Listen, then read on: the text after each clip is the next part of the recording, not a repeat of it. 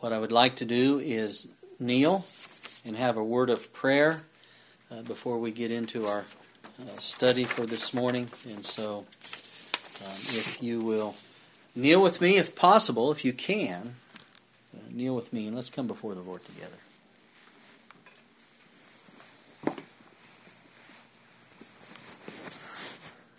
Father in heaven, we come before you thanking you and praising you for uh, who and what you are, that you are a God of love, but you are also a God of justice, a God of mercy and long suffering, and we, we praise you for that. Sometimes, Father, we can be so stubborn about things that may seem to be plain.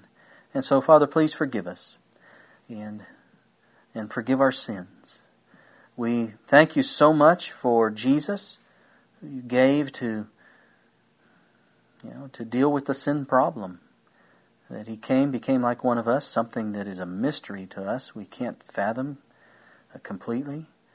Uh, but we are very thankful and appreciative of such love bestowed. And in Christ we know you gave all heaven so that we may be saved. And may we not uh, dismiss that most precious gift. May we, each of us contemplate it seriously and accept that free gift of love and mercy and forgiveness. Father, we come together on this holy Sabbath day, a day that you made to fellowship with us, that we may gain a rest from our labors and our spiritual battles in this great controversy. We ask that the Holy Spirit will be very present with us here, with all saints around the world on this most holy day, that we may um, learn from your holy word, that we may come into unity and be organized to finish the work that is right before us. And that we may be prepared for these things that are about to happen, that we may prepare others as well, and give the warning. Uh, Revelation 14, that uh, we may spread the three angels' messages throughout this world and hasten our Lord's return. Lord, we lift up those who are ill, like Susan. Uh, she has allergies. We pray that you'll be near her and that she can gain a rest today as intended. And sister Twelve Gates, we pray uh, for health for her and that uh, she be led to the truth as she studies your word. And like all of us, that we accept the truth that we learn and share it with others with a loving heart, not a heart uh, that is uh, uh, just knowledge or debating attitude, but uh, in earnest wanting to know the truth and share it. Father, I pray that you will be with Roland as he carload after carload continues to make the move as necessary and that they can finish that up. And pray for Chris. Chris is in a hard spot and uh, he keeps denying in his actions uh, your love. And I pray that you surround him, keep him safe while he's in this place. And the same with all our youth, Lord, and our children. Protect them and keep them safe from the evil one who wants them dead in their sins and help us to reach them in some way, Lord, too. We thank you so much for your wonderful blessings. And I pray, Lord, that you will continue to bless. So give this message, give me the words to speak to my companions who keep thy precepts. I pray this in Jesus' name. Amen.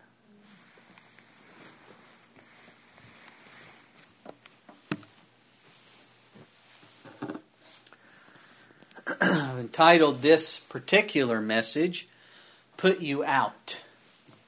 Put You Out. And uh, it's in line with our what our studies have been about who and what the church is and and the uh, the place that we may find ourselves in. You know, the last uh, few studies that we did, last couple had to do with how do you deal with sin in the in the church? How do you deal with it? What does the Bible say about it? And we went we went through um, those principles that are laid out. Um, but I want to tell you this morning as we begin, I want to say, you know, when God's people come together, God wants to meet with us and He wants to bless us. We come together and talking to the whole church as they come together. You know, in 1 Corinthians 3, he says, You are a temple. Isn't that what he says? We're a temple. We come together. But, friends, I will tell you if we do something to grieve the Holy Spirit away from our congregation, like allowing open sin to go on in the church unrebuked, then we're just, uh, you know, I'm going to be plain about it. We're just playing church. We're just playing church. There are some churches, you look back through history, they've been playing church for hundreds of years. They've not had the Holy Spirit there for hundreds of years. And that's why they have to have all kinds of uh, uh, amusements, you see. They have to have entertainment in order to keep their congregants coming back. See, they're, they're appealing to that fleshly desire. Every Sunday, many of these churches, you know, today they have they have bands, they have rock bands. They they put these instruments uh, and uh, up on the stage, and they make the devil's music in a Christian church, or they'll have uh, certain particular movies, or they they'll have dancing. Even today, I, I I see it in some of the churches, and I'm not talking just the Pentecostal churches where that's been going on for a long time, but even many of what you would think would would be uh, uh, conservative churches today, they have dancing.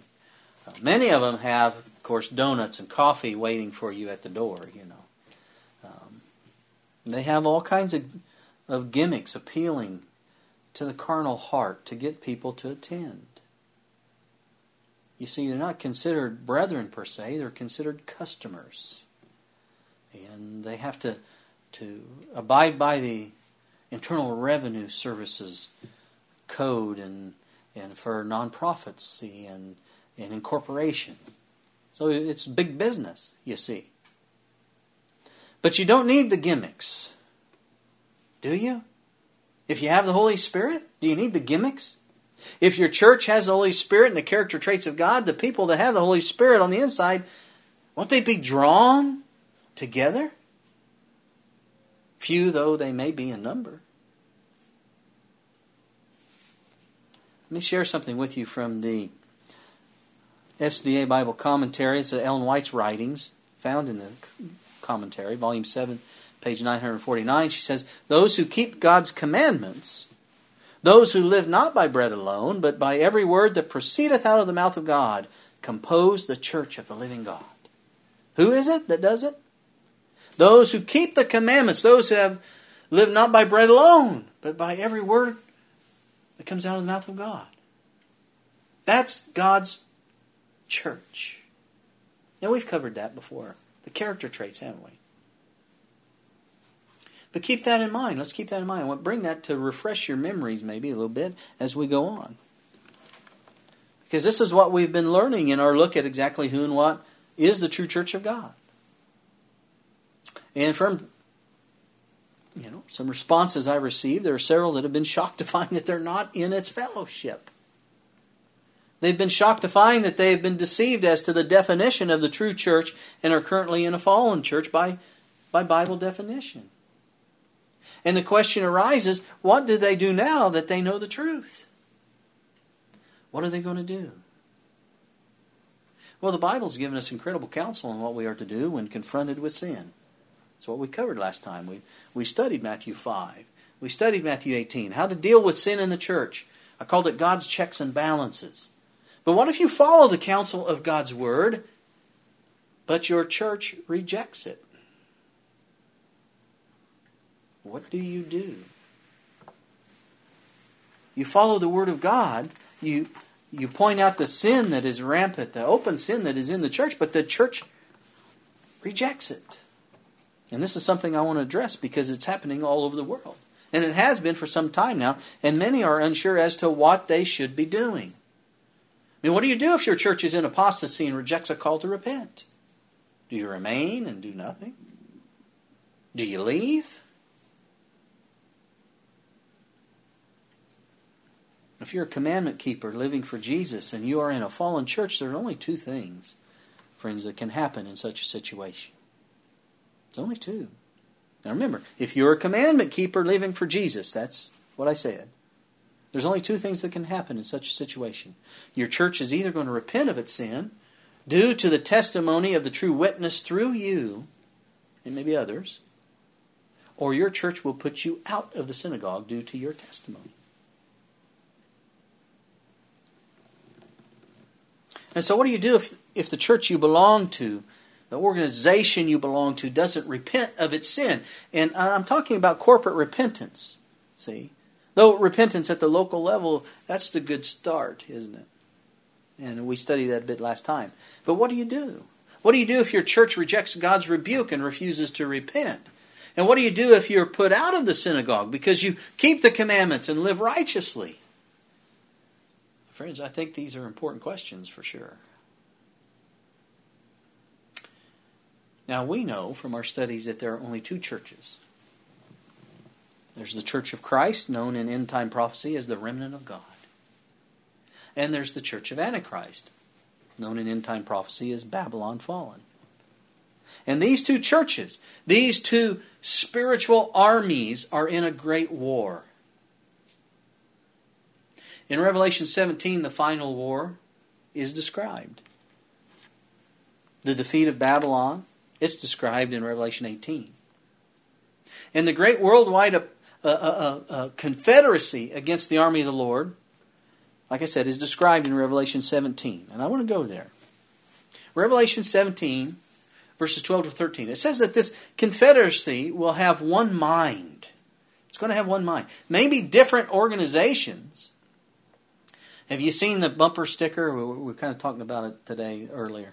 That says coexist. It says coexist, and it has all these different religious symbols on it. You know, it has the cross, it has yin and yang, and it has Judaism. It has all these symbols. It says coexist. Friends, this is a confederacy that we're dealing with. They have one mind, it says. This confederacy. They will be unified. They will be organized there will be a worldwide confederacy against the truth of God, the commandments of God, and the people of God.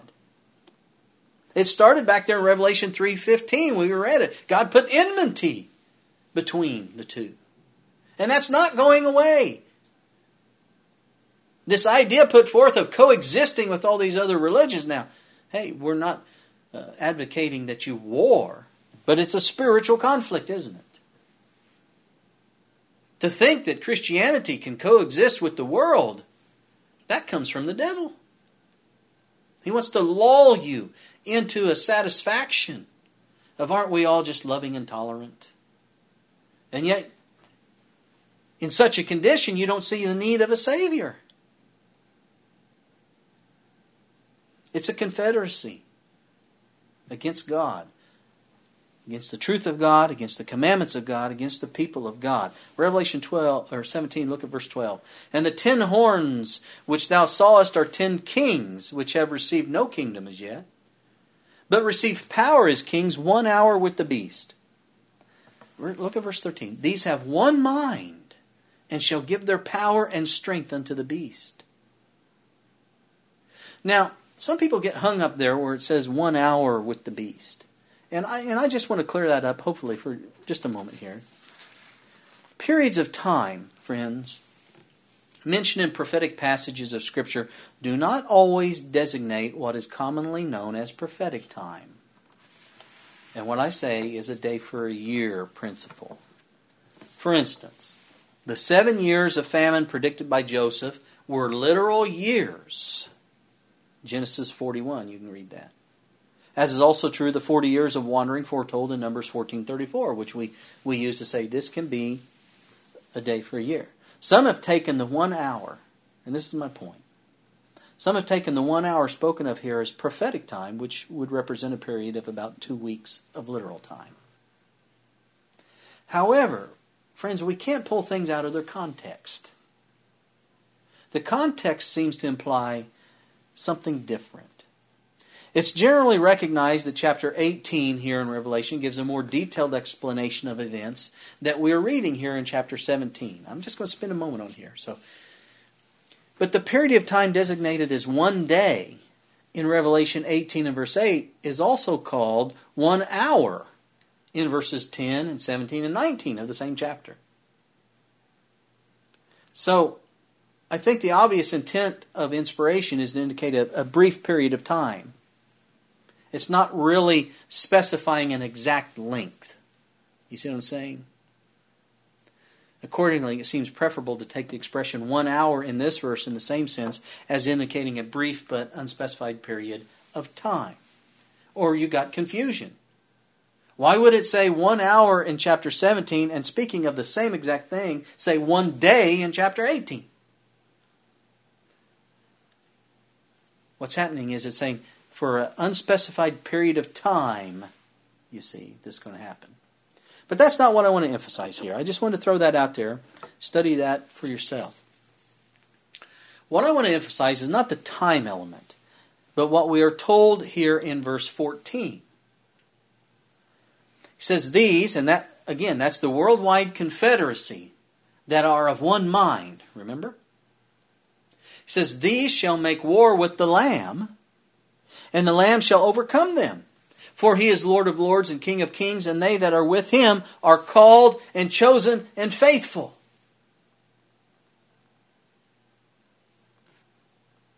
Those who are with Jesus are what? Now, of course, Jesus is going to conquer them because he's the Lord of lords and he's the King of kings, isn't he? But those it says that are with him, notice the three expressions.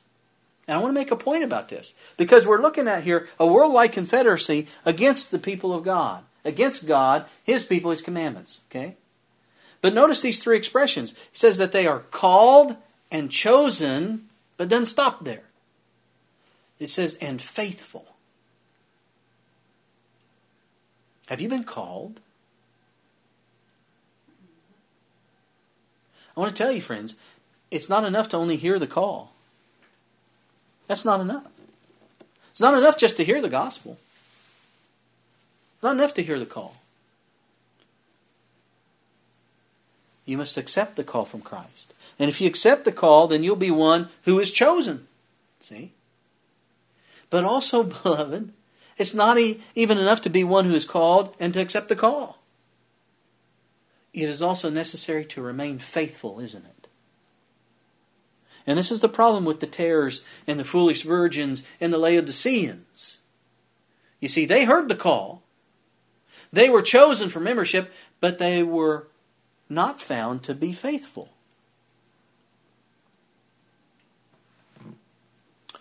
Now, I'd like to read you an interesting scripture about something that took place in the life of Jesus the night that, uh, the night that he was betrayed. And it may give help in answering our questions. What do you do if your church is in apostasy and refuses to repent? Or they put you out of, uh, uh, of their membership, they put you out of the, the synagogue. The Apostle John has the most complete, I think I mentioned this earlier, the complete descriptions of what happened the night Jesus was betrayed. You know, they're, they're some of my most favorite chapters in all of God's Word we find the descriptions in John, you know, chapter 13, 14, 15, 16, 17, you know.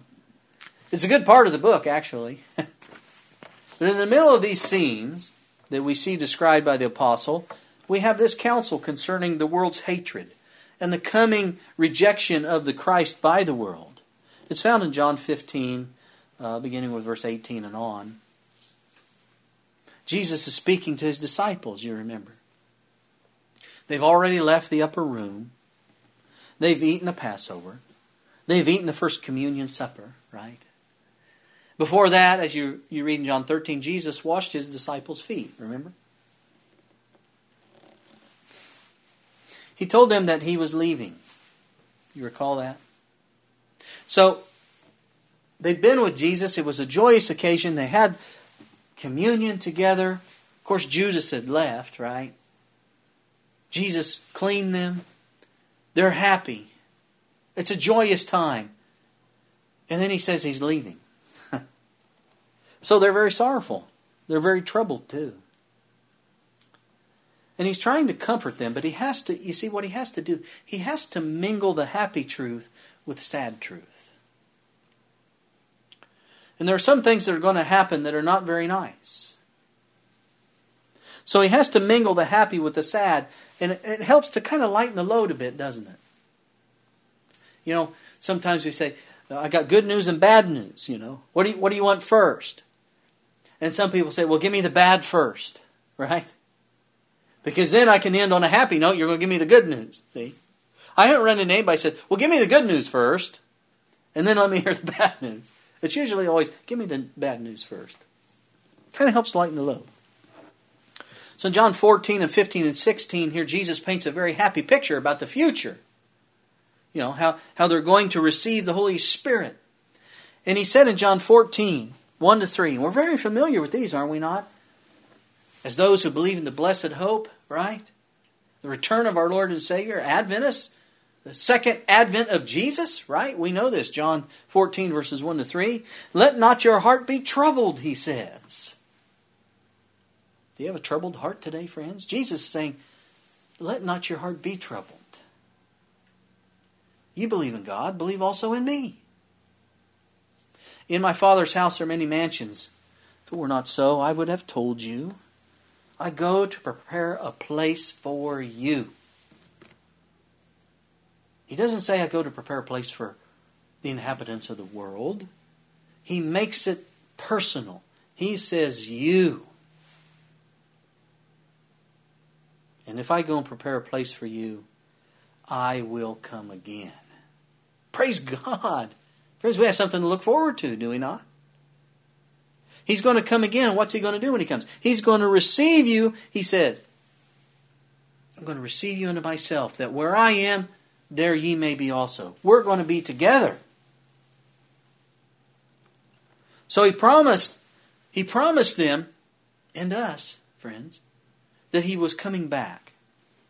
And he told them that he told them that he was leaving, but he said, I'm going to come back. And I want to tell you, friends, Jesus will not break a promise that he has made to us. Bank on it. It's the only thing you can bank on is the Word of God, the Word of Jesus. Now, the keynote of the New Testament message is that this same Jesus who was crucified, who slept in Joseph's tomb, who was raised from the dead, this very same Jesus is coming back to receive us. The called, the chosen, the faithful. So he painted a very happy picture for them. Remember, that's John 14, right? He was coming back. And in between the time that he left and would come back, they were going to receive the Holy Spirit. He told them in John 14, look at verse 16. And I will pray the Father, and he shall give you another comforter. There's that word another there.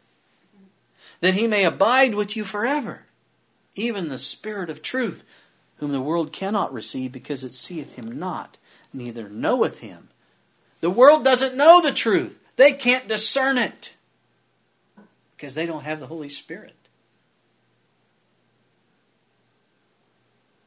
It seeth him not, he says, neither knoweth him, but ye know him, for he dwelleth with you and shall be in you. Now, friends, that was the fulfilled starting that was fulfilled, uh, you know, on the day of Pentecost. That's where it started there.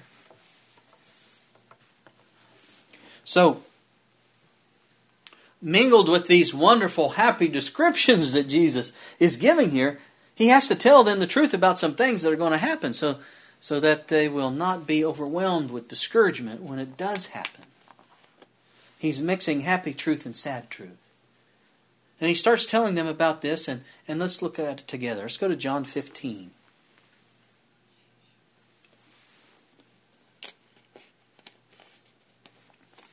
John 15, beginning with verse 18.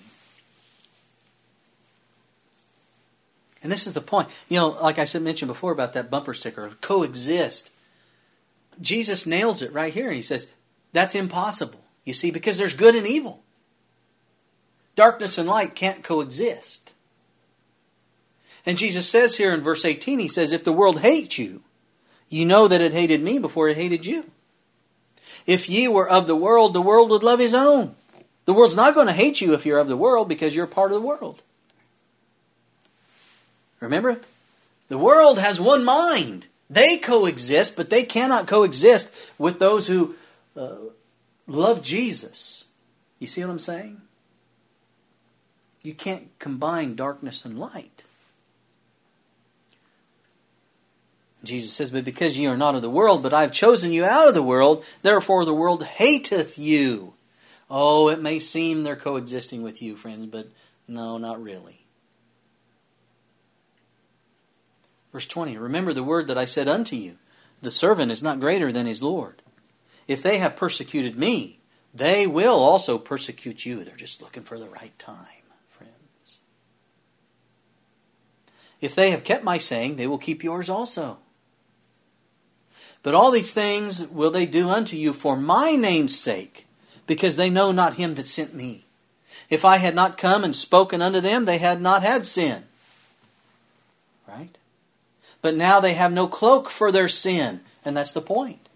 As Christians, as you live as Jesus lived and you get closer to living as Christ, as His life becomes perfected in yours, your character just by living, friends, you become a rebuke to, to those who sin. That's why the Sanhedrin, that's why a lot of the people in leadership there in Jerusalem hated Jesus. He could have walked around and not said one word to them, but his life was a rebuke to their life. And what was their reaction? We have to kill this man because we have no cloak for our sin anymore. You see? Coexist between true Christianity and all other pagan, fallen Babylonian religions.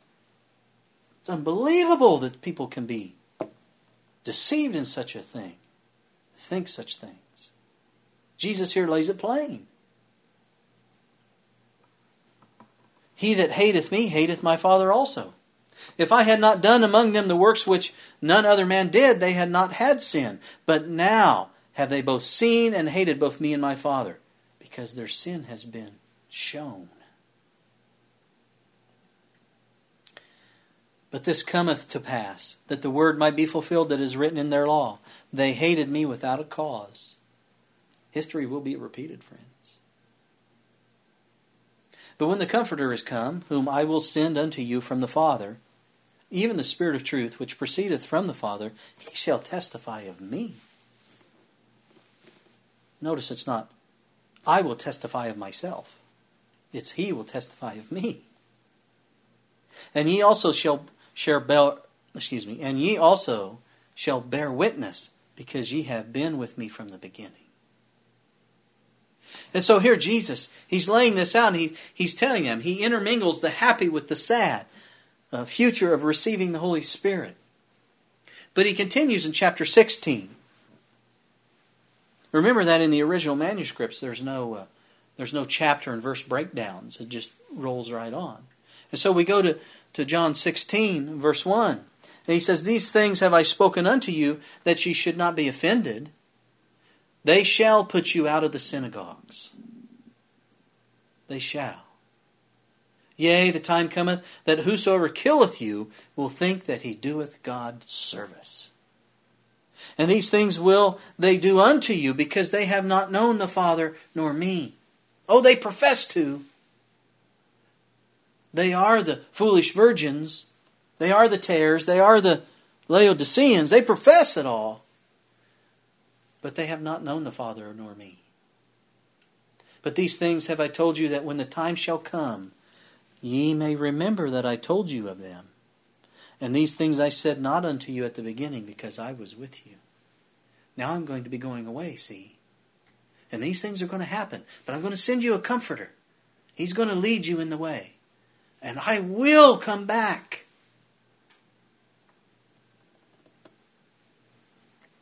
That's the blessed hope, friends. So Jesus says the time's coming when they will put you out of the synagogue. So what are you what are you to do if your church is in apostasy and, and refuses to repent? Friends, if you remain faithful to Jesus, you eventually will be put out of its membership. That's step one. Either the, the church repents of its sin or it will put you out of the church, one or the other. It will happen. So Jesus mentions the first thing that happens, but after that he, he mentions the last thing. And whenever there is a, a, a putting out of the, the synagogue, like Jesus is talking about, it will always end with something else, as we see Jesus saying here. What will it end with? He says, The time cometh that whosoever killeth you will think he doeth God service. Now, sometimes it's rendered this way that everyone who kills you will glory that he is offering service to God. Well, I can tell you one religion right now that does that. They say Allah Akbar when they kill innocent people. Glory to God. Now, what does it mean for somebody to be put out of the synagogue?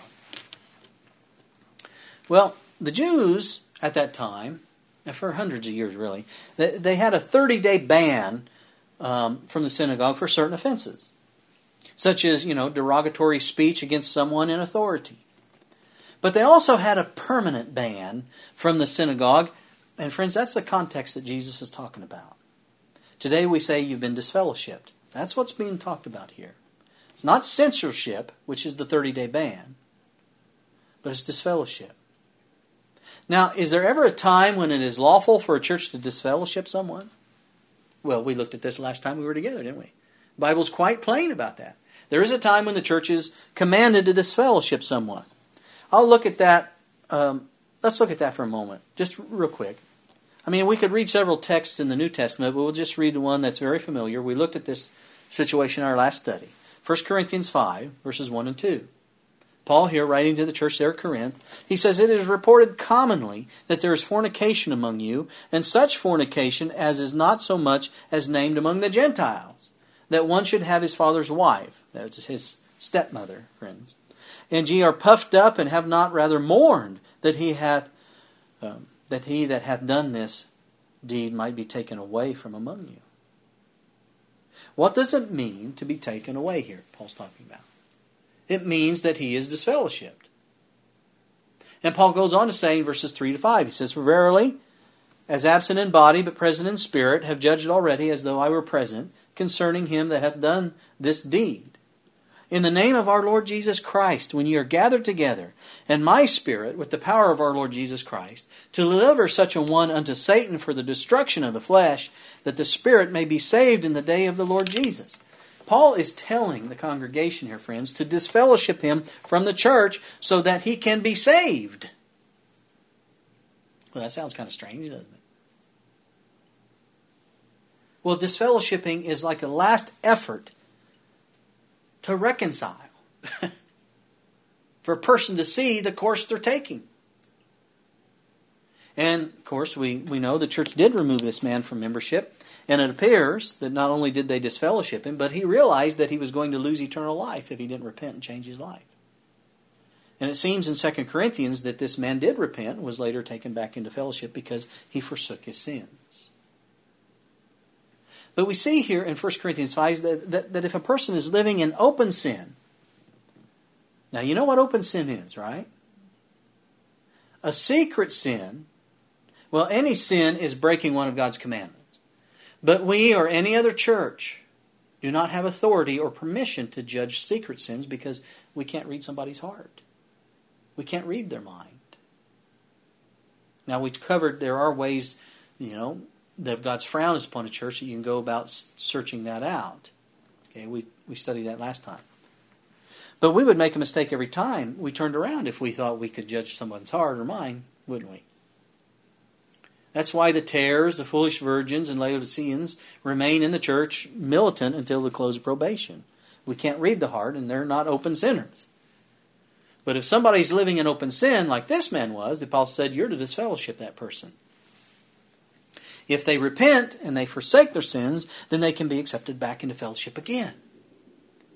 But his open sin, what Jesus was talking about to his disciples in John 16 when he said, They shall put you out of the synagogues, was he talking about because you're open sinners? Were they cast out of the synagogue because they were living in sin? No, they were not. Well, then why were they disfellowshipped? Why were they put out? Well, friends, the reason that they were put out of the synagogue was because they had accepted and believed the testimony of Jesus even more than they believed the authority of the church. What do you think about that? The disciples of Jesus accepted the testimony of Jesus. You know, in Revelation 19.10, says the testimony of Jesus is the spirit of prophecy. The followers of Christ accepted the testimony of Jesus above the authority of the church and were disfellowshipped because of it. I mean, think about that for a few moments in comparison to the professed church in our day, friends. The disciples were disfellowshipped because they accepted the testimony of Jesus above the testimony of the Jewish church. Now, should you accept the testimony of Jesus, the spirit of prophecy, above the church? If you do that, should you be disfellowshipped for it? now, friends, the true church wouldn't disfellowship someone for that because the true church accepts the testimony of Jesus above the organization. The organization isn't the church. Now, Jesus told the disciples that this would happen to them. He told them that they were going to be disfellowshipped and they would, uh, that they were going to be put out of the synagogue. Now, I've noticed this in my experience. People can react to being disfellowshipped in different ways depending upon their biblical understanding and faith, particularly about who and what the church is. For example, if a person is in error as to the identification of the true church and their disfellowship for keeping the commandments from what they believe is the true church, which, friends, to me should be a big eye opener that it cannot be the true church, but what happens is they'll try to do all that they can to get back into that supposed true church. You see, they believe with their whole heart that this fallen church is actually the true church. I know of a very prominent independent ministry leader who has made the statement. He, he was removed from the General Conference of Seventh day Adventists. He said he'll stay, stay at the door like Mordecai, begging to get back in. He doesn't understand who and what the church is. now, this happened in the New Testament. There are lots of testimonies about Christians that tried to do that. They were removed and they wanted to get back in. You can read it in Galatians, you can read it in Philippians. These people said, They have disfellowshipped us, but we're going to figure out a way to get back in there, for we are the descendants of Abraham.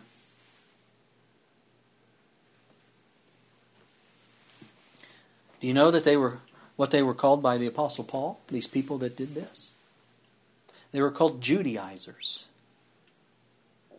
These Judaizers followed the Apostle Paul to every single church that he raised up. Then they went into these churches and they taught the people that they needed to get circumcised so they could get back into the Jewish church, the true church, they thought. You could not get back into the Jewish church unless you were circumcised, you see. Notice this, Acts of the Apostles, page 188. With great assurance, these Judaizing teachers asserted that in order to be saved, one must be circumcised and must keep the entire ceremonial law. In order to be saved, you got to be in this church. You got to have this name. Sound familiar? They said, you need to follow all this protocol so that you can get back into the true church. Have you ever met anyone that has been to fellowship but they wanted back in the same church? They determined to join the church somewhere else, you see. Well, I'll just go somewhere else and join. I'll go to Texas or California, or maybe I'll go over to Africa, or wherever they could, just to get back in the press church that they believed was the true church. Like I said, there are several prominent historic Adventist ministries, friends, that have this same Judaizing characteristic. They've been disfellowshipped from the General Conference of Seventh day Adventists, but they try to get back in the conference and encourage others to do the same.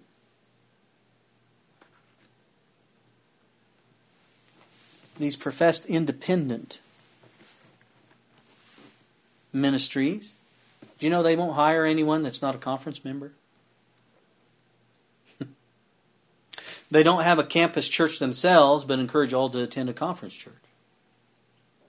They teach that the conference is the church militant, and they speak against anyone making the call to come out of the conference, declaring all that do will be lost. Friends, this is a repeat of history. They don't understand who and what the church is. They have a misunderstanding on that. And that's a fatal misunderstanding. Let me read something to you Ellen White. Seventh day Adventist Bible Commentary, Ellen White's Comments, Volume 6, page 1110. Factions also were beginning to rise through the influence of Judaizing teachers who urged that the converts to Christianity should observe the ceremonial law in the matter of circumcision. They still maintain that the original Israel were the exalted and privileged children of Abraham and were entitled to all the promises made to him.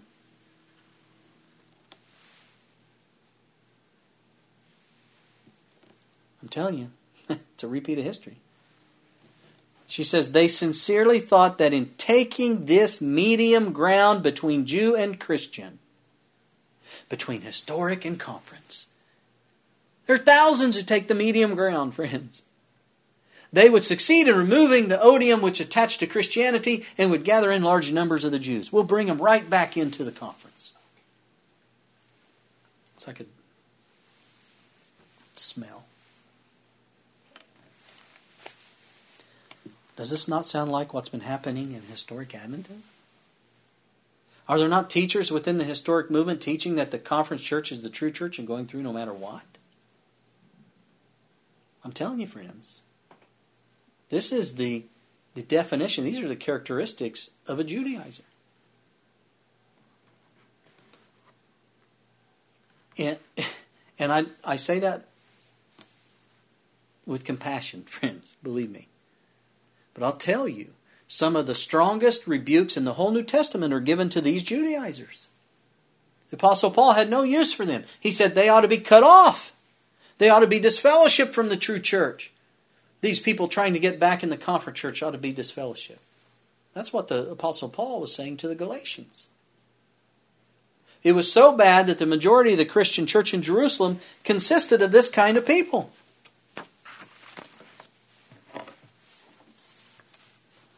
And it was because of this. It really was because of this that the ministry of the Apostle Paul was cut short. And you can read about that in the book Sketches from the Life of Paul. The ministry of the Apostle Paul was cut short, and the God of heaven allowed it to be cut short. And you know why? It was because of all the Judaizers in the Christian church.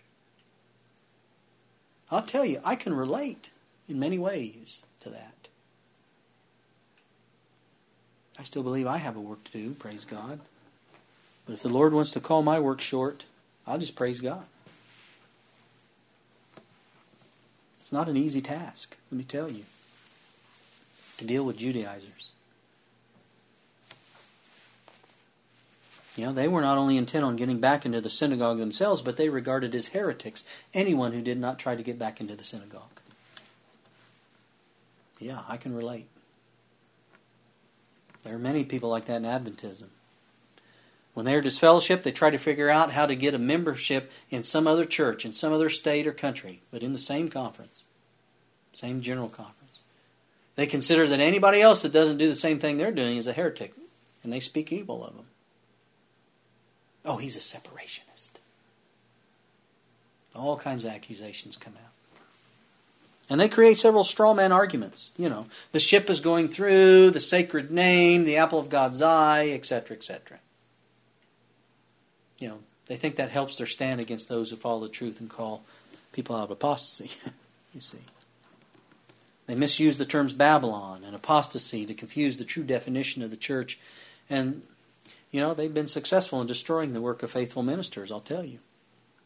They speak out against organizing the scattered flocks into more than just a local church. Whose side are they on? Let me read this to you Sketches from the Life of Paul, page 122. The Judaizing party looked upon Paul as an apostate. Yes. Bent upon breaking down the partition wall between which God had established between the Israelites and the world.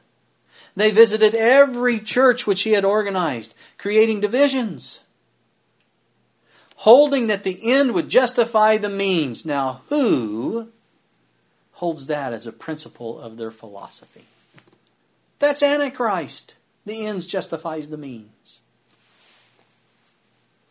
Holding that the end would justify the means, they circulated false charges against the apostle and endeavored to bring him into disrepute. As Paul, in visiting the churches, followed after these zealous and unscrupulous opposers, he met many who viewed him with distrust, and some who even despised his labors. Man, can I relate? I had a good friend who worked in the South Pacific. He passed away a few years ago. I miss him. I had good talks with him. He worked in the South Pacific, raising up and organizing faithful, historic Adventist churches. And friends, these Judaizing ministries did what their character laid out. I mean, what we just read. They would come in right behind him. They would sow seeds of discontent within these churches and try to get them to disband and go to the conference churches. And these ministries, they did the same things all over the world. They still do it today. They did it in Australia, Africa, South America. They're still doing it today. They're Judaizers. They should be disfellowshipped. My dad used to say, Katie, bar the door. Don't let them in. Now, why would these people go to such extremes? They believed that when they were disfellowshipped, that they were removed from God, you see, and God's favor. That until they can get back into that church, they are separated from God and will be lost. So they war against the truth and think that they doeth God's service, you see, by supporting the fallen church and attacking any who speak against it. They believe that being disfellowship has removed them from God's presence. Is this true? Well, friends, quickly, let's consider Stephen for a moment. Let me put this to rest. Or let the Bible do it. Do you know how far you can go in disfellowshipping? What is, and I touched on this earlier, what is the ultimate in disfellowshipping somebody? Well, the ultimate in the Jewish church for disfellowshipping somebody was to stone them to death. No worries about them coming back. No worries about them disrupting, dividing, etc. You see, that's as far as you can go. And they went that far with Stephen, didn't they? They not only put him out of the synagogue, they took him out and they stoned him to death. Now, let me ask a very important question about Stephen. When he was put out of the synagogue, did Jesus forsake him? No.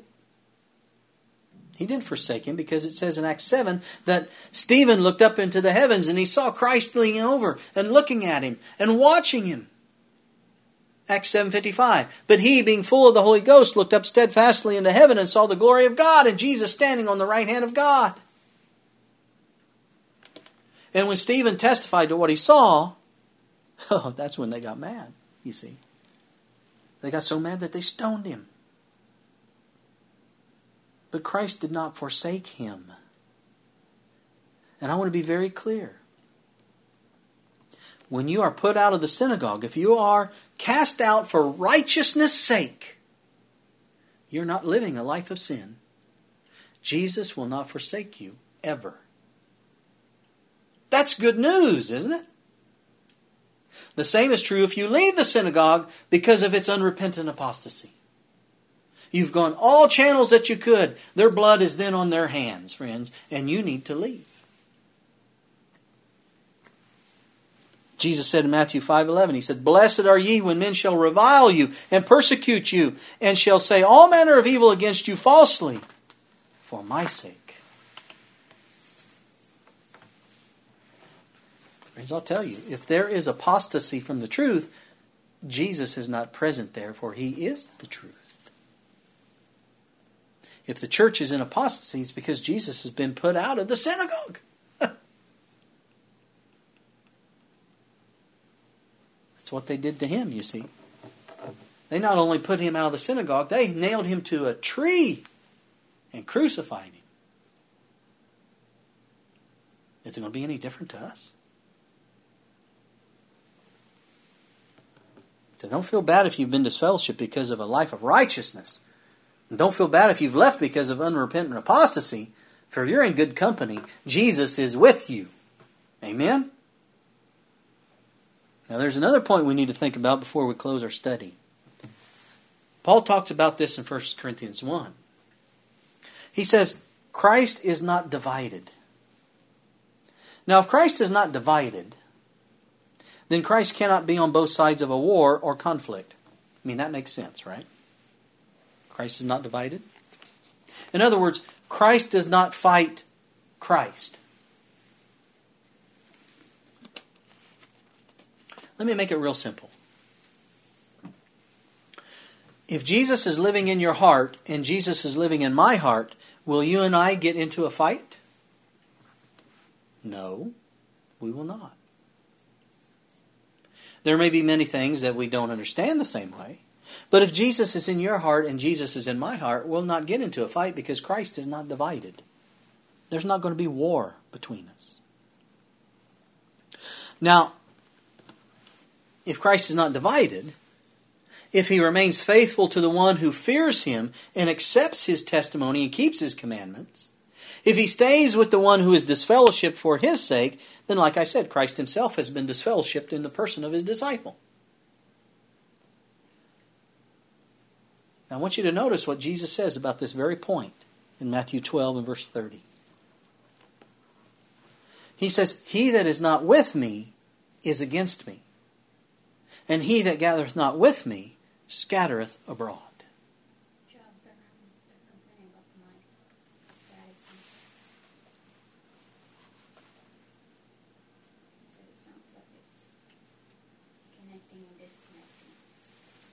Well, Mike is okay. Matthew twelve thirty we just read. Jesus said, "He that is not with me is against me, and he that gathereth not with me scattereth abroad. Is it possible for you or for me to be neutral in this great controversy? What does Jesus say? What did he just say? It is not possible to be neutral. And friends, don't ever forget that. You cannot be neutral in this great controversy. There is a supernatural fight, a controversy going on. And Jesus said, He that is not with me is what? against me. You cannot be neutral. You're on one side or you're on the other. So if a person is following righteousness and living according to God's law, Jesus is not going to forsake him, even if he is disfellowship from the professed church. Even if the whole church votes unanimously to kick him out, Jesus will not forsake him. If you're following righteousness and living according to God's law, and leave a church that is not doing the same, thus in apostasy, Jesus does not forsake you. Don't let anyone tell you any different. Now we're going to talk about proper organization, you know, in the coming weeks ahead. But Jesus doesn't forsake you. But here's a group of people who said to Stephen, You're getting out. They were against him. So, what does it mean if Jesus stays with Stephen? There are only two sides, right? Jesus now is with the person who has been disfellowshipped. What does that mean for the rest of the people in the church? That's a good question, isn't it? They disfellowshipped this person who was living a righteous life and following the Lord. The Lord will not forsake him. What does that say about the rest of the people in that church? It means, friends, that they are on the opposite side of the great controversy. Remember, there are only two sides, and there's no such thing as neutrality. You're on one side or the other. And there are only two churches in the world. There are only two sides to the great controversy. And so those who disfellowship a person because he believes and follows the testimony of Jesus, those people declare to the whole universe that they're on the wrong side of the great controversy, and the one disfellowshipped is on the right side. When you start thinking about that, this disfellowshipping business becomes very, very serious. It wasn't if it wasn't serious already. If there's somebody in our group who's living according to the commandments of Jesus, now they might be making some mistakes in their life, but they're not living in open sin and we decide we do not like them because of this or that, and we disfellowship them from the church, do you know what we've done? We have declared to the whole universe that we're on the opposite side of the great controversy than they're on.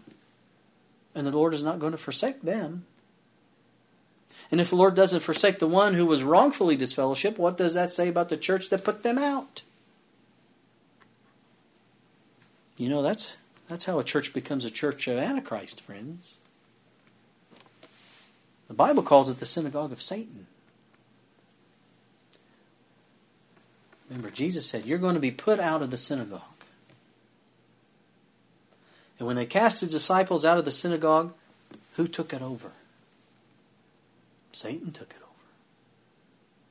And when you cast out the people that are filled with the Holy Spirit, what is left? The devil. And he takes complete control and it becomes his synagogue, the synagogue of Satan. Beloved, think this through carefully. Disfellowshipping is taking place today. People are being disfellowshipped today who are not living in open sin. And when that happens, any church that does that, friends, any church, declares to the whole universe that they're on the devil's side of the great controversy and they become a part of the synagogue of Satan. Let me read this to you. It's from General Conference Daily Bulletin, April 1st, 1897.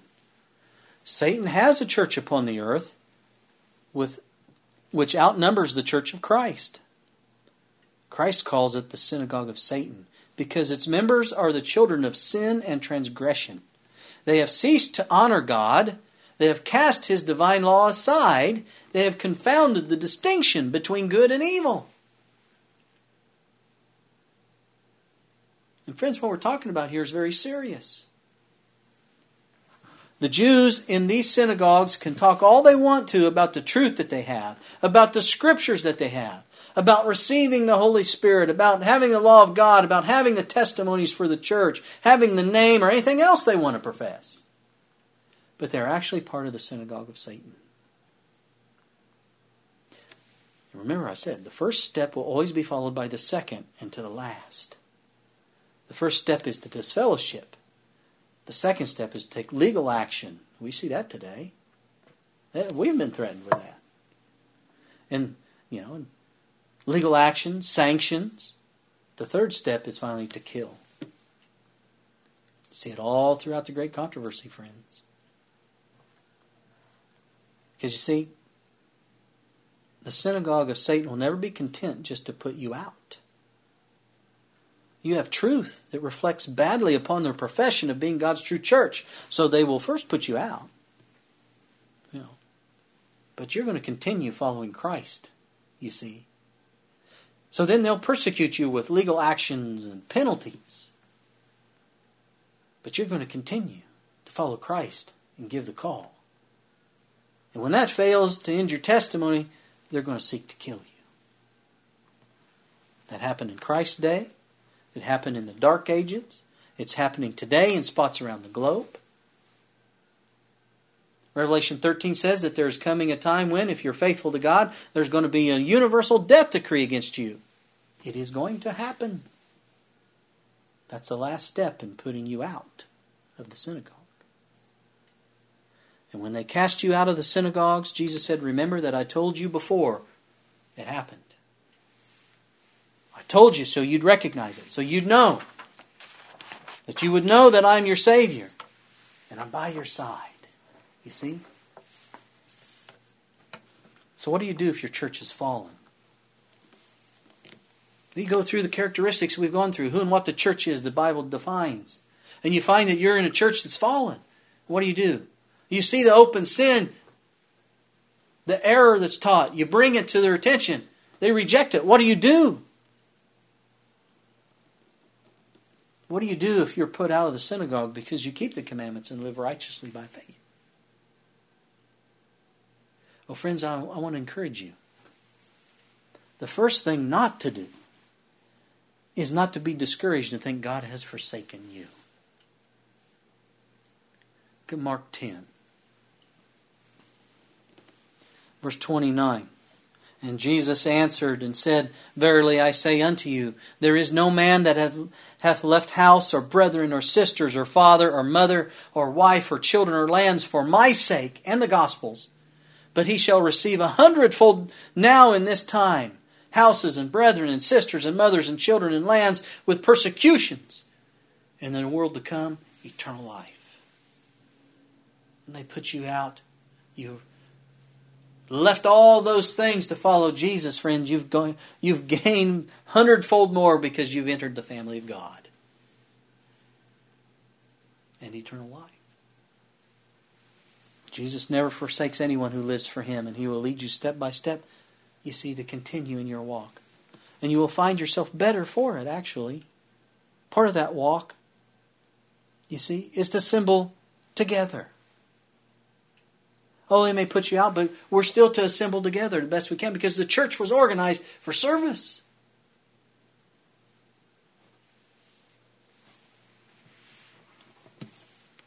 We're told this in Hebrews 10. verse 24. And let us consider one another to provoke unto love and to good works. That's why we assemble together. That's why we've come together here, to encourage one another. To love and to good works. Not forsaking the assembling of ourselves together as the manner of some is, but exhorting one another. And so much the more as ye see the day approaching, the day is close. And friends, I'll tell you, this is not talking about individuals coming together only. This is talking about all parts of the body of Christ. Every person, every little flock that keeps his commandments and has the faith of Jesus. We are to organize for service. You share this God's Amazing Grace, page 110. The Lord, in His wisdom, has arranged that by means of the close relationship that should be man- maintained by all believers, Christian shall be united to Christian and church to church. Local congregations to local congregations. We saw a form of this organization in the early movement of the Adventist church and as it grew. There are right principles there. Organization isn't wrong if it's done according to God's blueprint. Friends. Thus, the human instrumentality will be enabled to cooperate with the divine. Every agency will be subordinate to the Holy Spirit, and all the believers will be united in an organized and well directed effort to give to the world the glad tidings of the grace of God. Oh, friends, we must draw together. Beloved, we got to draw together. Right now, there are many of God's children scattered all over the world, and the Lord would have us organized for service. We must come to grips with this and allow the Lord to teach us and mold us and organize us, friends, for His service. In 1 Corinthians 14:33 we read for God is not the author of confusion but of peace as in all churches of the saints. Friends, let us have that peace of God in all the churches. We must be organized to have peace and fulfill the gospel commission. We've got to be organized. God cannot bless disorganization. We'll get into that. Let us seek that unity of the Spirit. Let us, by grace, organize together, as God would have us, to hasten the saving of souls and to hasten the Lord's return. Amen? Let's pray. Father in heaven, we thank you so very much for Jesus. We thank you for his life of righteousness, for his example to us. We thank you for the Holy Spirit that you freely give to us to help us in our walk. Father, we pray you forgive us for where we have failed, where we've misunderstood things, where we have misunderstandings between each other. Help us, Lord, to put those things aside, to come into the truth, to love one another as Jesus has loved us, as you love us. And Father, as we study about organization, proper principles, guide us into the truth that we may be organized as individuals, as families, as churches. And though we do what we can in our church, we find that they have put us out or we have left because they have fallen. Let us be assured in our hearts that you have not forsaken us, that all heaven stands by us as we stand for truth, we stand for Jesus. Lord, continue to be with us and bless us and keep us safe from the enemy. The time is coming when we will be in this final conflict. May we stand and follow Jesus wherever he may go. We pray in Jesus' name for these things.